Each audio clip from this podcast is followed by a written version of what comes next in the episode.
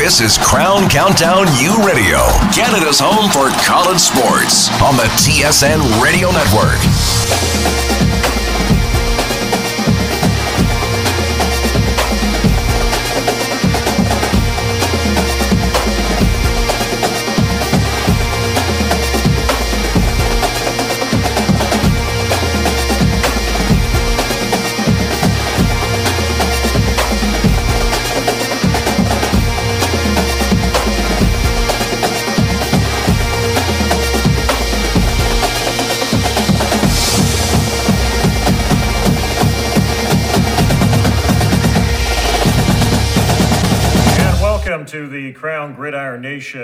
Podcast as we've just wrapped up our final TV show uh, of the year. I think, Gord, you and I should do a couple of these, like once a month at least, to check in on what's going on out there in college football on both sides of the line because I'm sure there's going to be a number.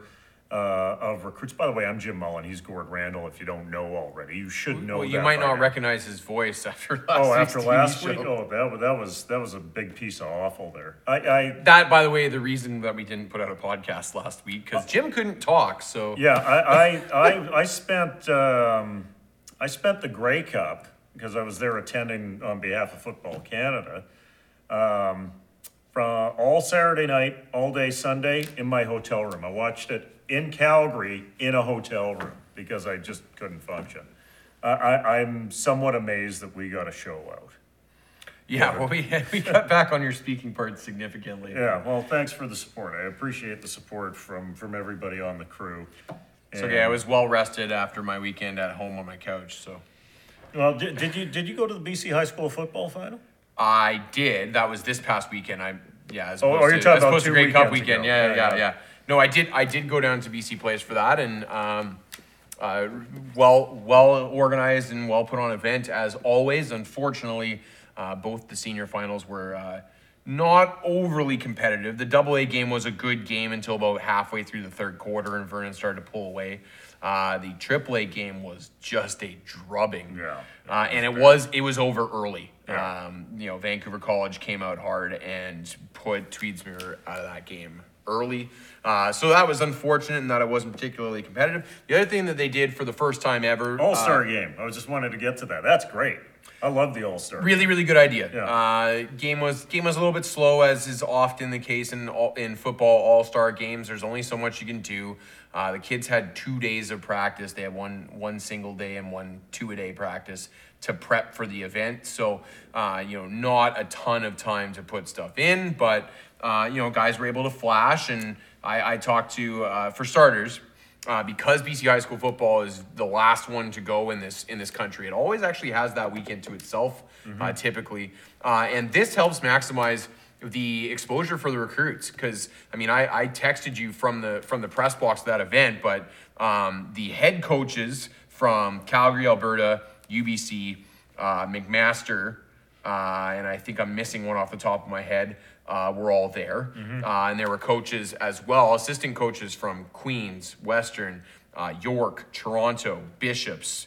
Um, I'm, again, I'm I'm missing. I'm probably missing a few because I'm just spitballing off the top of my head. But at least nine. At least nine schools are represented. Exactly. Well, and that's yeah, double digit, double digits in terms of representatives there, Yeah. and that's and that's great, right? Yeah. Um, really, really good showing, and um, I know it was fairly close. Like the OFSAA bowls ended midweek, so it was fairly close for some of the eastern uh, schools to get out from Ontario for it. But you know, Steph Ptaszek made the trip out himself, and you know there was there was a lot of good representation there. Oh, James Colzie, St. Mary's. Ah, yeah, yeah, that's the one we're missing. Yeah. So Yeah. um, anyway, point being, really good exposure for the for the town out here in BC, which is getting better and better all the time. And and frankly, I think for a lot of these Canadian uh, schools, they kind of have to see these guys in person because of the different rule set and stuff like that. It's really funny, by the way, sitting with some of these guys from back east, watching the American game, and like there was a fair a fair catch in the middle of the uh, in the middle of the AAA final.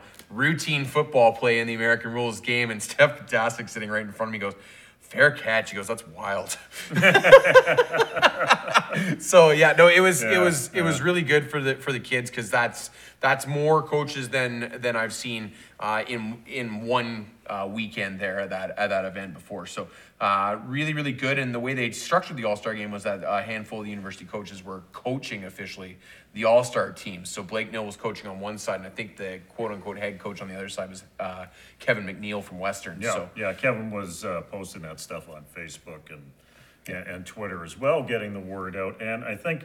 X uh, of, X of Guelph, if you recognize that. Well, ex actually, UBC, if you really want to go back, he was special teams coordinator uh, on the coast here and uh, recruiting coordinator many moons ago.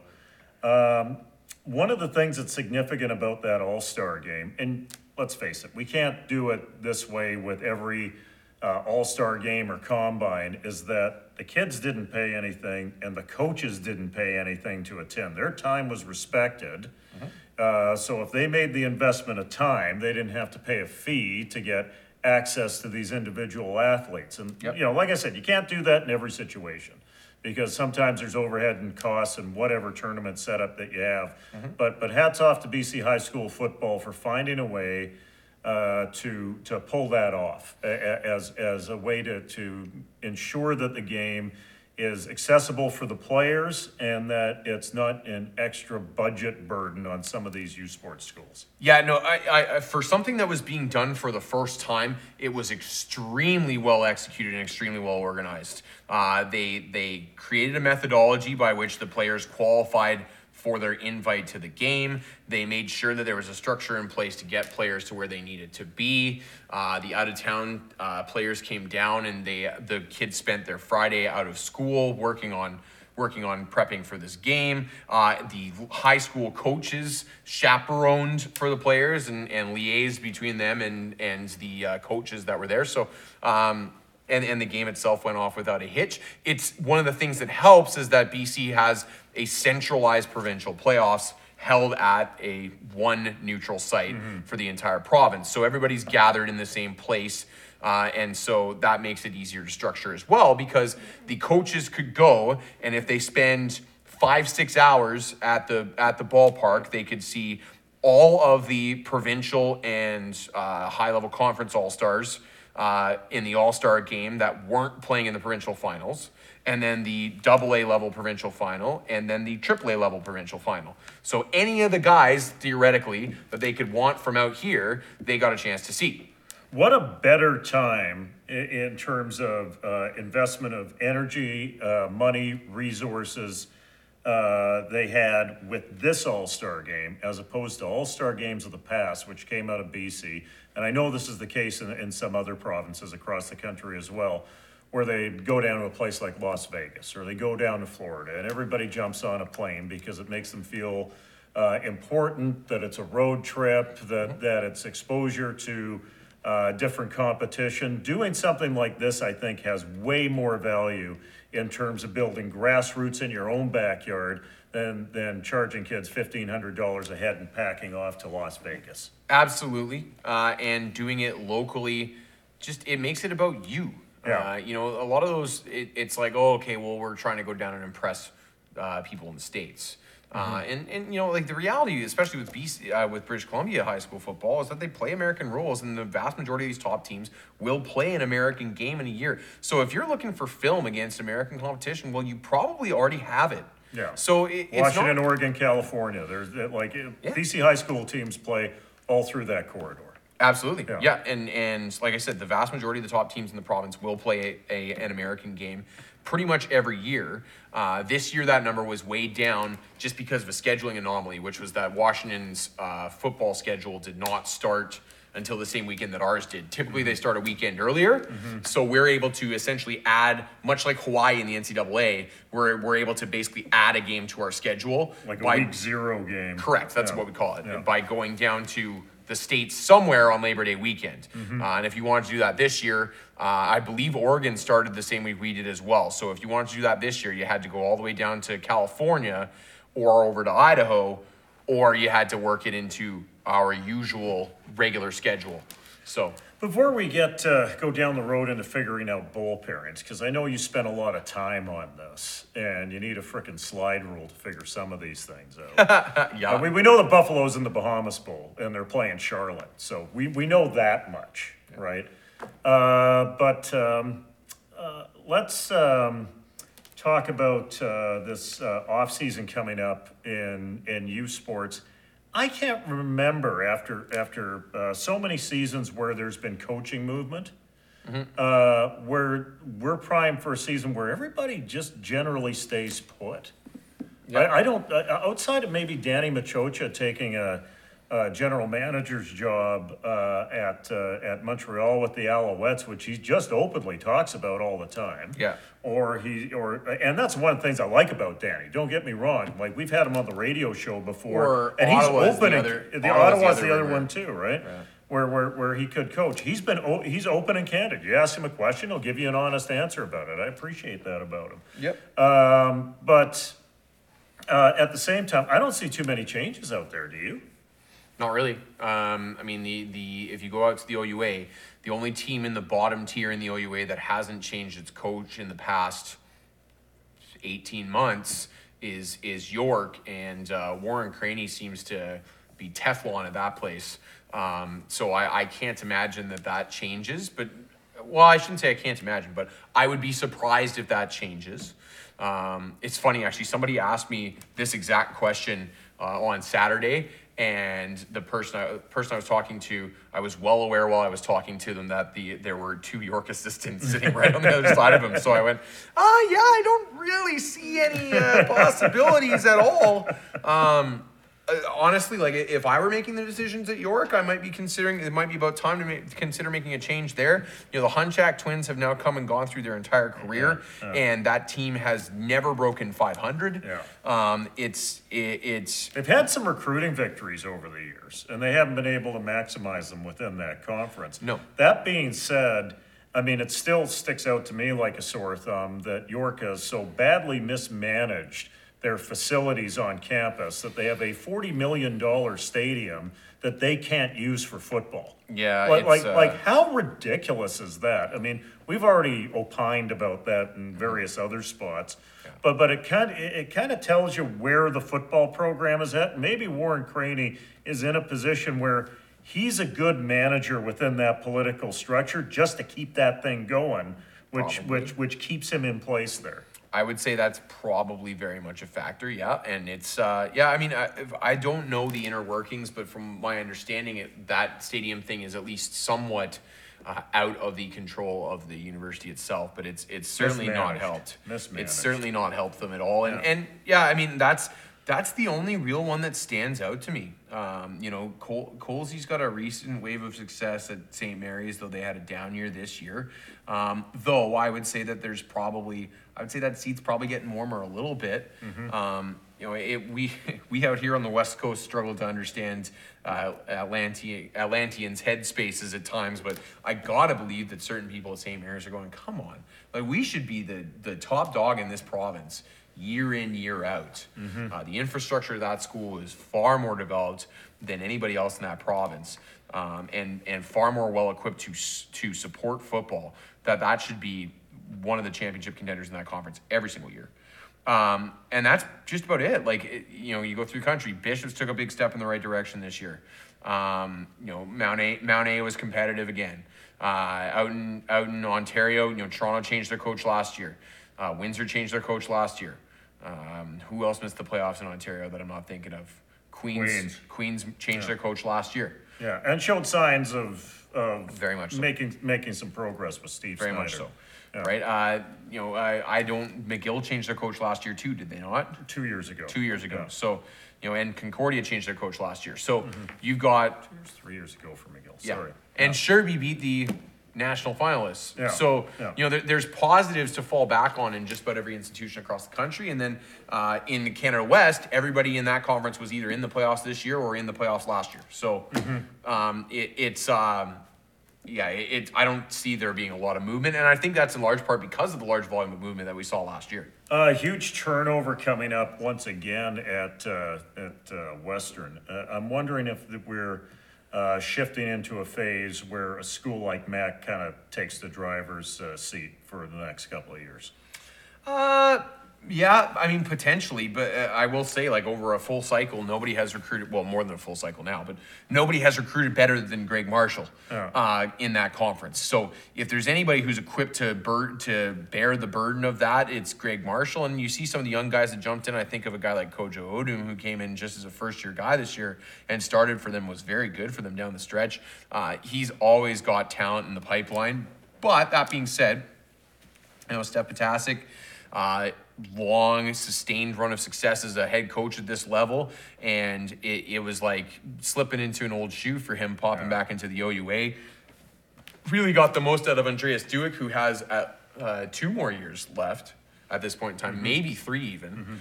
Um, you know, that, that that is a team to be reckoned with. So, But but but Western, you, you say that um, in terms of recruiting, nobody outdoes them. But pound for pound, dollar for dollar, like like you know, there used to be the uh, comparisons about. Uh, about uh, boxers in different weight classes being the toughest guy overall in, in the boxing biz.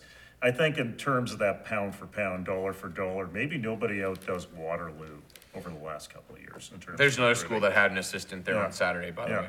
Um, yeah, it, it's it's quite quite possible. I mean, they're they're up there. I think another one that's up there, to be honest with you, that, that I, I find to be really aggressive and, and progressive on the recruiting trail is Alberta. Uh, Chris Morris and his staff; those guys get boots to the ground a lot, and it's no coincidence that their recruiting's really been in a, on the upswing in the last couple years.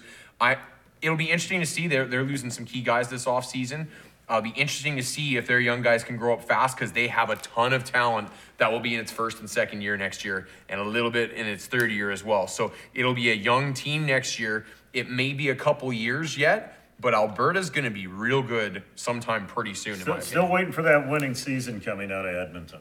It's we've been waiting for a long time uh, from Chris Morris, and he has been doing the right things behind the scenes academically uh, with, with, with his players. Uh, I appreciate that, especially uh, offensive linemen who go into engineering. He generally parks them for a red shirt year so they can focus on their studies and get ahead of that curve, so they don't feel like they're getting buried once they get uh, integrated into the team. I, I think that there are things that you don't see in that Alberta program that are very responsible and, and. that also fit Very that that that uh, that institution's ethos as well. Yeah. Um, it, he's done a really good job. There's a there's a fertile recruiting ground in northern Alberta. That the quality of ball in that area and north of Edmonton as well is getting better and better all the time. Uh, and he's doing a good good job of of pulling in some of the top guys in the area and keeping them at home. Uh, and then spreading his wings elsewhere a little bit as well, particularly out here on the West Coast. They have been far more active on the West Coast in the last two years than I've seen them prior. Uh, when we take a look at numbers of, of registered players uh, across Canada, and we don't have the high school numbers bundled in with the uh, BC numbers. The BC numbers are relatively low for, for population. What can a what can a uh, coach coming out here from uh, out, outside of BC expect when he comes into BC these days in comparison to the old days when the numbers are slightly higher? Uh, you need to find a way to motivate uh, some of the various Pacific Rim immigrant communities uh, in this in this uh, in this area. Uh, I was actually just having this conversation earlier today with somebody about Alberta versus BC ball, and um, you know, a guy who had connections to both provinces, and he said, you know, I still think that uh, the top BC teams would have a tough time competing with the top. Uh, Alberta teams, and I said you might be right, and I said the difference lies in the not so much the population of the province, but the accessible population of the province from a football perspective. Uh, a number of these immigrant populations, you just get a significantly per capita lower number of people that are interested in the sport or that know anything about it. I mean, we get a lot in our community. We're a, we're a fairly heavily po- uh, populated uh, Indo-Canadian community, uh, and I get I get a lot of feedback from the kids because I don't generally get a chance to talk to a lot of parents in our community, but um, I get a lot of feedback from kids that well, my parents are not like they don't think football's safe. Uh, they're they're worried about uh, how about the dangers of football or whatever, um, and it, it, what what a lot of that comes from, to be honest, is is lack of knowledge, and you're careful with what you're not familiar with, and I totally understand that. But that is the number one biggest challenge for a coach out in this area. If you can find a way to cross that barrier and make inroads into that community, then I think that you could really make some gravy out here. But How, how have you done that as a coach in a community like that? Uh, still working on it. Um, Successes and failures? What, what, what's the percentage? Uh, oh, jeez. I, I don't know that I could give you a percentage because I don't keep track of the various. And, and to be honest, What, with you- what, what does your gut tell you? I mean, it's, it's got to be hit and miss at this stage. I mean, you don't, you don't, you don't, you don't, you don't have a, a, a PR force going out there and doing the work. I Yeah, mean, like you're a volunteer in this 30 position. 70 Yeah, 30 70 yeah, probably yeah. um yeah i mean it's um we're, we're trying some various outreach things to try and cross cross that barrier um and one of the things that we're we're doing actually is in the new year uh, i i a coworker of mine uh, hosts a Punjabi language uh, radio program, Mm-hmm. uh, and we're going to go on that program along with a couple of my players who can speak the language and and promote the program on there. So, Mm-hmm. um, you know, we're we're doing some various things. It's the problem is that that a lot of people uh, aren't interested in in talking about it, right? You've got the pitch ready to go. Mm-hmm. Yeah. You have the, the the data to support it and all that kind of stuff, but a lot of people just aren't interested in hearing it, and that goes across any kind of cultural lines. Sure, sure. Um, and that and that's probably the biggest challenge. That and just unfamiliarity. Uh, so we've done we've done a few things. A lot of it is language barrier, and it's not so much that the people that we deal with cannot speak any English. It's just that they feel more comfortable when when they are handling things in their primary language. Um, so we try and do some things there to help. Um, but I would say I don't know. I would say success versus failure 30 70 40 60 still a ways That's to go all, that, that's all right. That's a great, that's a great starting point, actually. Still, still a ways to go, but I have been fairly happy so far with the number. I mean, we, we do have a fair number of Indo-Canadian kids on our rosters, uh, and I'm and I'm happy with that because I'll, I'll be honest, they make they make good football players. A lot of them. Uh, bowl games coming up. Uh, you've you've done a lot of the uh, a lot of the work. We were trading texts back and forth with this. You've done way more work than me Yeah. Because I I've been Yeah, and I got cut from the program this week.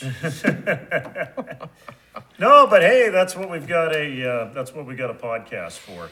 Uh, wh- what's the most compelling um, potential bowl game matchup? What are the top five that, that, that you'd like to see where there's an apparent path to seeing these uh, uh, various matchups?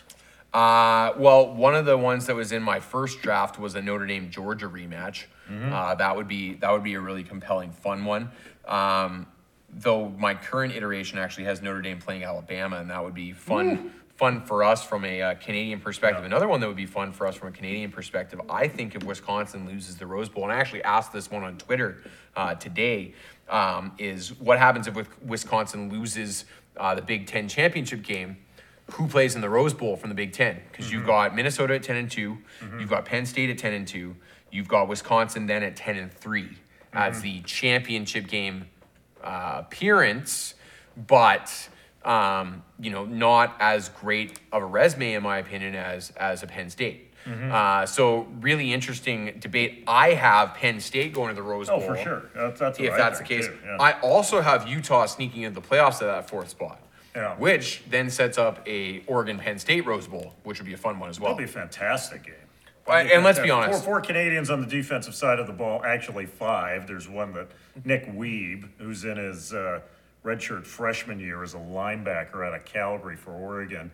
Um, he's he's got a couple of stats, but is really not that prominent. Um, so you got five Canadians in that game. That, that that's compelling.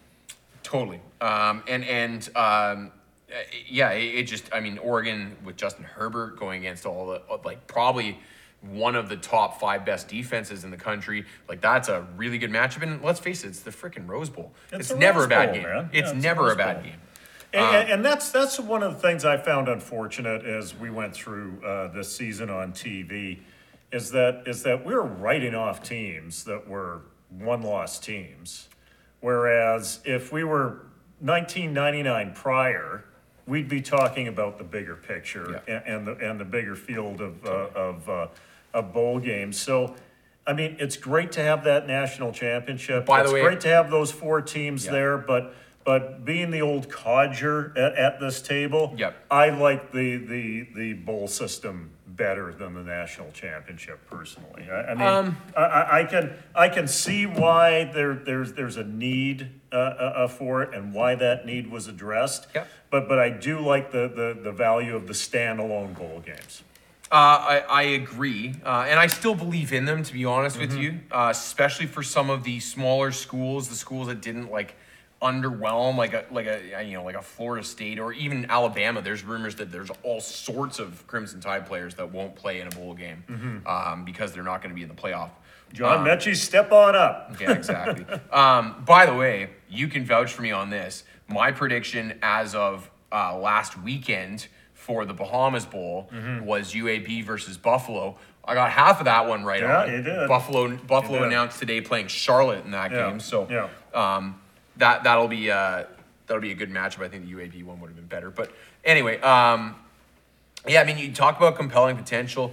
Uh, there's lots of lots of options there, and the, and the Canadians are all over it, right? Uh, one that I have projected right now that I would find quite interesting is Air Force, who probably has the quietest two-loss season in the entire Yeah, country. true, true. Uh, playing Illinois in the Armed Forces Wow, is one of my projections. Uh, I would really enjoy seeing that. Mm-hmm. Um, yeah, it, it's. I, I'll be honest. Like I'm, I've always been a bowl geek. Yeah. So one of the great one of the great things for me has been crossing over into more NCAA coverage this year, where I actually have an excuse to take a look at this. And I'll tell you what, I went through the whole process. It is like galaxy brain stuff. Yeah, yeah. Figuring it out, and, Yeah, yeah. and you're slotting. Uh, there were 79 eligible teams for 78 spots. You're Mm-hmm. slotting them all in, uh, and it's there's a bunch of at larges. The playoff actually really complicates things with in terms of the uh, tie-ins and things like that. Well, and some, some- some the- conferences so- do it certain ways. Yeah. Like the Pac-12, for example, is essentially a straight ranking system. Yeah. Uh, and then in others, uh, the MAC, for example, uh, they just pick they pick it based on geography and what they think the best matchup will be. Mm-hmm. And you're like, how am I supposed to figure that out? But but but bowl committees uh, go out there and scout these games all over Yeah, the place, and, and one of the things of value for them is how do these fans travel? And, Absolutely. and, and I'll tell you, there are a number of bowl committees out there that were wall to wall smiles when Tennessee got to six wins. Because Yep. those people travel to games. They may not really be a bowl team with their six wins, with, with some of their easier wins on the front end of the season. Yep. But but you know what? They're a moneymaker if you bring them to your to your town for for a bowl. Hundred percent interesting. You should bring those them up because, and I and I promise you, I was not considering the Canadian content whatsoever when I was placing teams somewhere. Mm-hmm. I was literally just looking at rankings, trying to figure out the way that these projections or that the conferences would do things, Yeah. and and trying to place teams in uh, within this bid structure where you where you as you say uh, organizing committees can choose who they want to attend. Mm-hmm. So you know Notre Dame, who isn't in a conference, for example, is a, a wild card. Right. Right. Um, but I so happened to land on in the what's now known as the Tax Slayer Bowl, which Mm-hmm. uh, uh, historic college football fans would know as the Gator Bowl. Yeah. Uh, I have Tennessee playing Virginia Oh wow, that'd be a fine fine game. after Virginia loses in the ACC title game. but um, yeah, and that would be that would be a really fun game uh, and a good another good inter-Canadian matchup with uh, Josh Palmer and the Vols Yeah. facing off against Charles Jana and the Cavs. Yeah, well, and and maybe we'll see Dejon Brissett, who for me, um, in terms of what he did at Richmond two years ago, uh, you know, usually we, we talk up guys that have that have broken through and made a big impression, and Jana is that guy, I think, for Yeah, both of us. is. But I, I think the biggest disappointment of the year has been Dejon Brissett.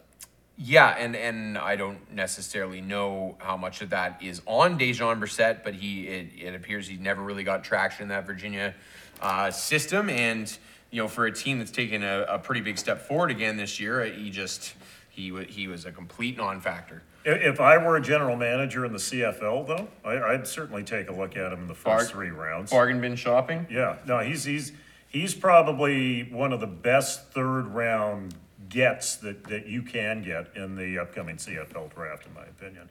And and and, and it's worth noting that he did get injured in training camp, and that took some precious days away from him in terms of getting any traction. I agree, and and I would say in this year's CFL draft too, in my opinion, it's it's going to be a fairly uh, south of the line NCAA heavy wide receiver class. I, I think, and I think it's going to so, be an NCAA heavy class. I think this Yeah. is going to be the heaviest NCAA class that we've seen in the last 12 to 15 and I was going to say, especially so when you factor in Rysen John, who is Yeah. playing here in Canada but playing NCAA ball. Yeah. Uh, and and there's a guy I'm really excited to see what he looks like in the in the CFL as as a six six receiver, uh, who was was very very strong in Div two this year. Yeah, He, he looked uh, in a couple of games like, what's like, what are you doing in Div 2, buddy? Yeah. Uh, just, be- just because uh, of the measurables. Just but you know because what? of Yeah, the reach, just because He- of the size. He has come a long way over the course of his college football career, though. I I coached against uh, against him in high school, and and I remember him. He could go high point a ball, but Mm-hmm. he was essentially a basketball player playing football. He was very unpolished. Uh, essentially ran fades and seams, uh, and he has developed into a very good, uh, very good technical receiver whilst also still not losing that ability to go up and get balls. And when you're six foot six and long at by six foot six standards, and you can elevate, that's a that's a deadly combination. Yeah, and he can only get better with some professional coaching at, at the next level. Not Totally. to take anything away from the current coaching staff that's up at Simon Fraser right now, because uh, certainly I Well, he's think had he's three over the course of his career, there, yeah, though, right? and that's So- tough, and, and, Really tough. and that's really tough. But he certainly blossomed this year under uh, under the current staff uh, up there. Second year under Thomas Ford. yeah. What what is um what is your favorite offbeat bowl game? Uh, I've got mine. Like like like like we know the the major bowls, but there's you know you know Poinsettia Bowl, rest in peace. It- Yeah. it, it, it doesn't exist anymore. Yeah. What's your favorite offbeat bowl game? Honestly, I like a lot of them. I, I really do. Uh, I'll give you a handful here that are up there for me. One, we already mentioned the Bahamas Bowl. Yeah. I love the Bahamas Bowl. Even there's fourteen hundred people there. if that. Um, but there has yet to be in the four-year history of the Bahamas Bowl Yeah. a game that wasn't fantastic. Yeah, I agree. I agree. Because you get these two mid majors, Yeah. they go back and forth. Conference USA and the MAC typically, Yeah. uh, and they there's a ton of offense, not a lot of familiarity, and, And there's something to be said then for the MAC picking the best possible team to match up against that team. Yeah, that some serious game. action. Yeah. If you remember too, uh, a few years back, the Bahamas Bowl was the uh, like the four lateral last play of the game, Yeah. winning touchdown from I think it was Central Michigan. Yeah, yeah. Like just some absolute classic moments there. So that's one that I really like. Um, the New Orleans Bowl always Mm-hmm. seems to. It almost always is one of the first bowls. It's on the first weekend of bowl Mm-hmm. season. Always seems to be a really tight last second game as well. Mm-hmm. Uh, another one that I absolutely love is uh, the Hawaii Bowl, and another one is the Pinstripe. Yes, yes, the pinstripe bowl. I love the pinstripe In a converted bowl. Yankee Yeah, Stadium. I know it's fantastic. I love for starters. The weather is always shit. Yeah. it's always awful. yeah, it's terrible. It- it- it- you know what it is? It's Giants Colts, 1958. Every time they play a game out of Yankee Stadium, Yeah. even though it's the, the new Yankee Stadium, and you and, you see the seating configuration. That place was not built for football, but there's something that's very throwback about it. Yep. Uh, the games are competitive. The games are exciting uh, on a regular basis at the Pinstripe Bowl. And the thing that I love is that, you know, there's a leap of fa- faith in that market. That is not a college football market. Yeah. It's what, or it's one of those types of college football markets where there's 5% of this team over here and 3% over there and 4% Yep. over here. Yeah. And, and it's almost like a, a good regional homecoming Yeah, yeah. In, in, in that area uh, when they bring the right two teams in for it. Yeah, I mean my uh, in my draft here, I have uh, Indiana and Pitt being in that game. Pitt would be a pretty good draw in that part of the world for sure. Um, another one. Uh, here's a fun fact for you, actually. What we're based in Vancouver. For those of you that haven't really been paying attention ever, um, but what is geographically the closest bowl game to us? Uh, the Idaho famous potato bowl. The famous Idaho Potato Bowl on the blue turf at Boise Yeah, State. yeah. That's a fun one every year Yeah. too. Uh, it, Too bad they. It's, it's too bad the Emerald Bowl only hung around for like two years. Yeah, one and less so when it was in Seattle. I think it was only actually in Seattle for one year. One year and then it moved years. down to San Yeah, Fran. and it was- and it was- has it gone through Safeco. and has gone through like 260 different name changes. It's Yeah. now the Redbox Bowl, I Yeah. believe. Okay. Uh, yeah, it's been the Foster Farms Bowl. It's been the Kraft Fight Hunger Bowl. yeah, it's it's one of those one of those that's gone around. Uh, it's also funny too, by the way, when you're doing bowl research every year to find out which sponsors have changed. Yeah. So I was going through this entire thing trying to figure out like, what in the hell is the Dollar General Bowl? And it's it's the old Mobile, Alabama Bowl. Okay. Um, that's been That'd around forever. is, that, is that the Independence Bowl? Nope. Oh, Independence okay. Bowl still exists. Okay. Another another fun one, by the way, history wise, uh, the Liberty Bowl, Yeah. which is held in Kentucky now, I think. They or something it, like that. yeah. Like it has no connection to Philadelphia whatsoever, but that's why it was called the Liberty Bowl, Mm-hmm. is because it started in Philadelphia and it was a mm-hmm. takeoff on Liberty Bell, obviously, mm-hmm. but mm-hmm. it played nowhere near Philadelphia now. Um, yeah, no, there's there's some fun ones for sure, and it's interesting to some that have kept their traditional name, and some and and have paired that with the corporate sponsor, and some that have just gone away with the traditional name, and now it's the Camping World Bowl, Well, I think, actual bowl game. By the way. I, I think the, uh, I think the Rose Bowl did the best tightrope walk on that in terms of the way they've incorporated sponsorship. It, Yep. it, it, it, it, it shows a lot of integrity in the quote-unquote granddaddy of them all. Yep, for sure. Well, and, and if you look at it, like um, Fiesta Bowl is another good one. It's been, uh, it was for the longest time was the Tostitos Fiesta Bowl. Like it's it's had a title sponsor for a long, long time, but it's never bailed on the Fiesta Bowl moniker. So, um, yeah, it's. uh, I would love for us to be in a world where none of them have purely corporate sponsor names. I understand that they have to have title sponsors, but just add it onto the name of the game so we at least know the lineage of that game. You know. What, what, what was the uh, greatest draw for an amateur football game in Canada? Uh, the 2011 Vanier Cup. The International Bowl. Oh, there you go. Yeah, it was in the 40s. It was 44,000. Buffalo was in that game, actually. Oh, oh, yeah, yeah, yeah, yeah. They- they- for the couple years where they had one at Skydome. That's right. That's right. The uh, the I Vanier. Cup drew 39 in 2013 There you go. to, to, to Skydome. But, Speaking but of which, I mentioned that I was talking to Steph Ptaszek last week, and one of the first things I said to him was like, "You must really enjoy coming back to this building, huh?" He goes, "Yeah, it's pretty fun." I said that was that's still the best football game I've ever seen in person. He goes, "I think it's the best football game I've ever seen in person too." well, it's the best football game I ever called. I called that game on TSN radio, and after organizing the event, and uh, you know, So was that just all you creating work for yourself, or? Uh, I, I had to call it. Like, like even in the middle of, of being the event organizing, Yeah. I, like I had to call that game. It, it, it was just it was a spider sense thing, and and um, uh, Nate Sager, uh, writer based in uh, Eastern Canada, put something out on his Facebook talking about the. Uh, uh, the top Canadian uh, sports events and stories of this past decade, and I just posted a picture of uh, of uh, Quinlan vaulting over a, uh, Yeah. a, a Laval defender, and I said, "Mic drop."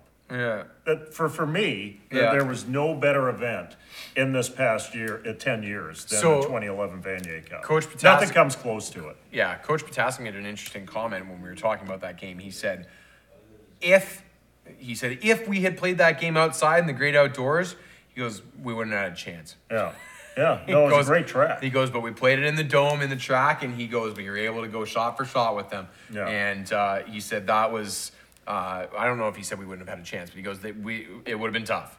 Well, and that, and that gets back to the discussion of the CFL working with U Sports to try to put these two uh, um, events back together again. Uh, talk of putting it in Saskatoon the same weekend as uh, as the Grey Cups in Regina. We talked about that a couple of weeks ago.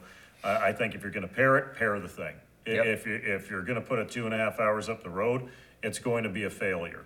Uh, I think in Hamilton, there's a chance to hit a big reset button and do it right Yep. uh, around the uh, uh, Grey Cup the following year. And the rumor out there for the following year is that the uh, Grey Cup is probably headed for Vancouver. They're making a, a bid in uh, uh, the, the year following um, uh, Hamilton in 2022. And what they want to do is they want to have the Canadian Bowl on one day, the Vanier Cup on one day, and the Grey Cup on the next day. Uh, there's all sorts of stadium considerations and, and, and facility access things that the, they would have to work through. Uh, but, uh, but in Western Canada, to include the Canadian Bowl in that mix, I think would be a very good thing. You just got to make sure that when you buy your Grey Cup ticket, you're also buying tickets for those two events too, so you're compelled to go. Yeah, you gotta you gotta package them for sure Yeah. and help promote it. Yeah, it's uh that would that would be really really good for uh, the attendance and interest around both games. And I mean, the other thing they could do in Hamilton is tied in with one of the OFSAA bowls. Yeah. Um, that that oftentimes get played at Tim Hortons Field. Well, especially the midweek. Uh, the way the, the way they it would be a great kickoff for uh, for Grey Cup weekend. And especially given that uh, one of the perennial powerhouses in Ontario, St. Thomas More, is in, located in Hamilton as well. It would be a good good little tie-in for potentially the hometown team to promote themselves. Speaking of BC, by the way, uh, Rick Campbell announces the head coach of the BC, new head coach of the BC Lions today. Uh, what do you think? What do you think of the hire?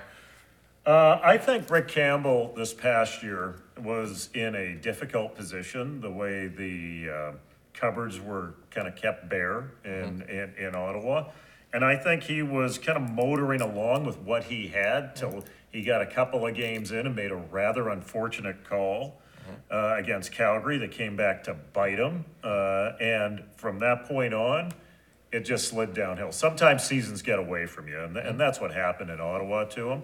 I agree. Uh, I, I think he's a, a quality head coach. I think he'll put together a much better staff than DeVone Claybrooks put together.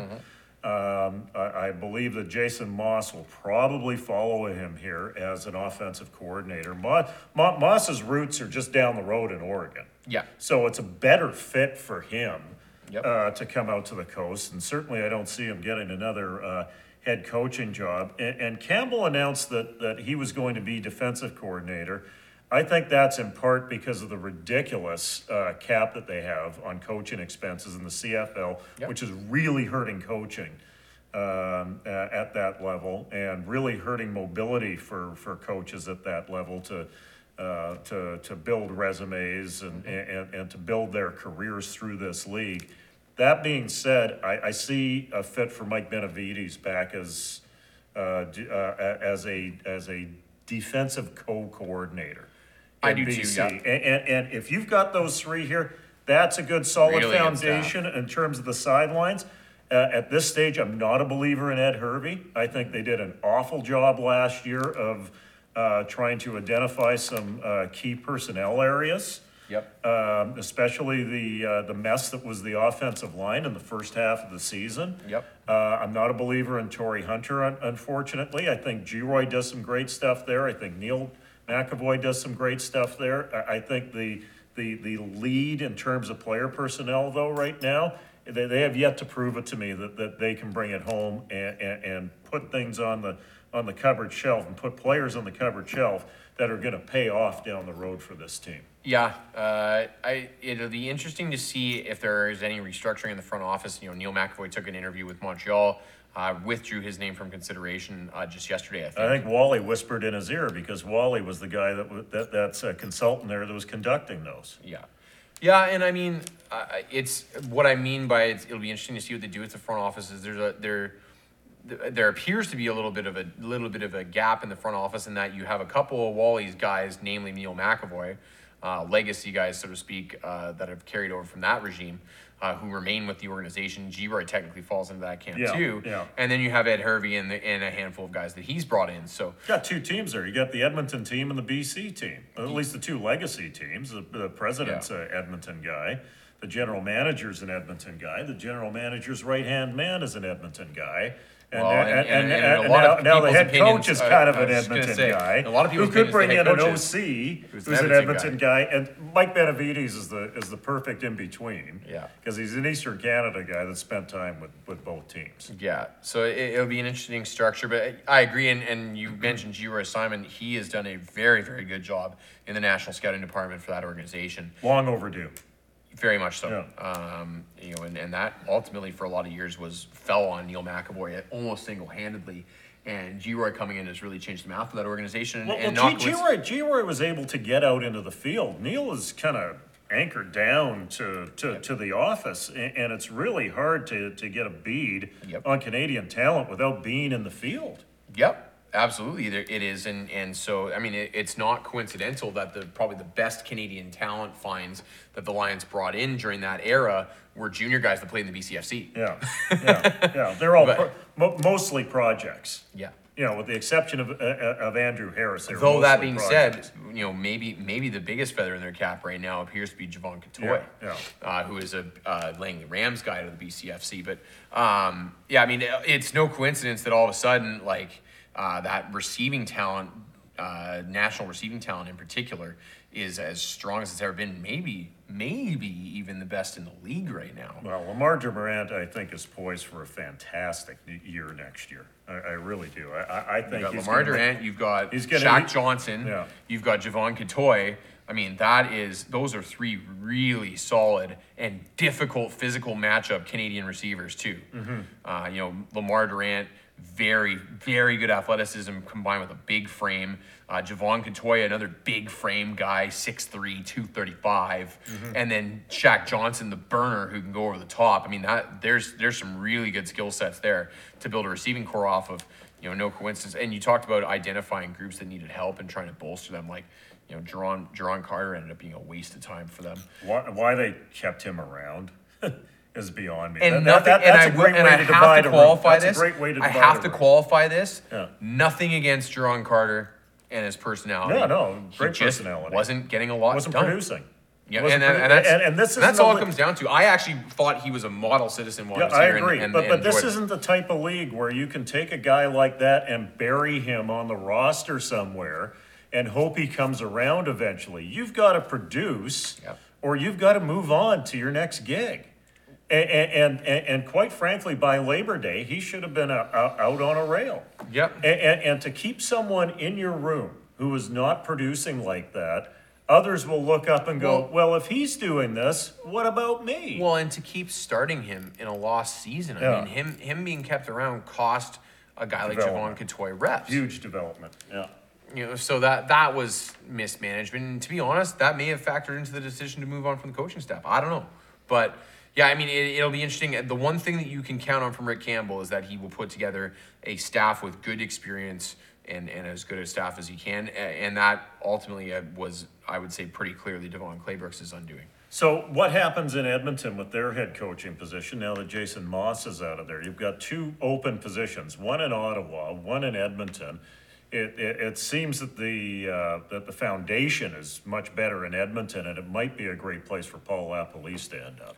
Uh, that would be the guy at the top of my list. Yeah. Um, I, I put out on Twitter my head coaching power power rankings in terms of the candidates that have been mentioned around the Lions job, and and Rick Campbell finished in second place. My tie, my one A one B, was uh, Tommy Condell. Basically, the two offensive coordinators from the Grey Cup game, Tommy Yeah. Condell. Who's, who's out of it? He's, he has. He's, staying pulled, pulled his name Yeah. out of consideration, Yeah. and Paul LaPolice. Yeah. And and I know that there's, I think there's a, a section of the CFL fan base that's kind of like, oh yeah, Lapo, been there, done that. You know, he's an OC, and that's nothing more. You got- I disagree with that. to the to the Grey Cup in 2011. I, I kind of disagree with that. And, and I think that he's learned a lot from his first head coaching gig.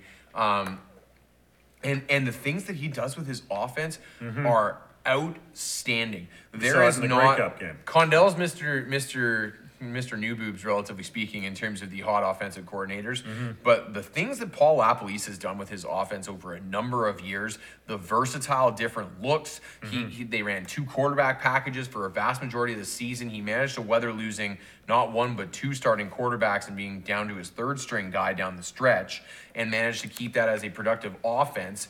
Plus, he puts his big guys in positions to make plays. And by that, I mean his actual physical big guys, his offensive line. Mm-hmm. They have weathered all sorts of change over in the offensive line. Sukh Chungh, highly regarded, mm-hmm. leaves and signs in BC. Mm-hmm. Uh, there, you, you name it, there's been a ton of turnover, but he's kept certain pieces in place and he has elevated other pieces.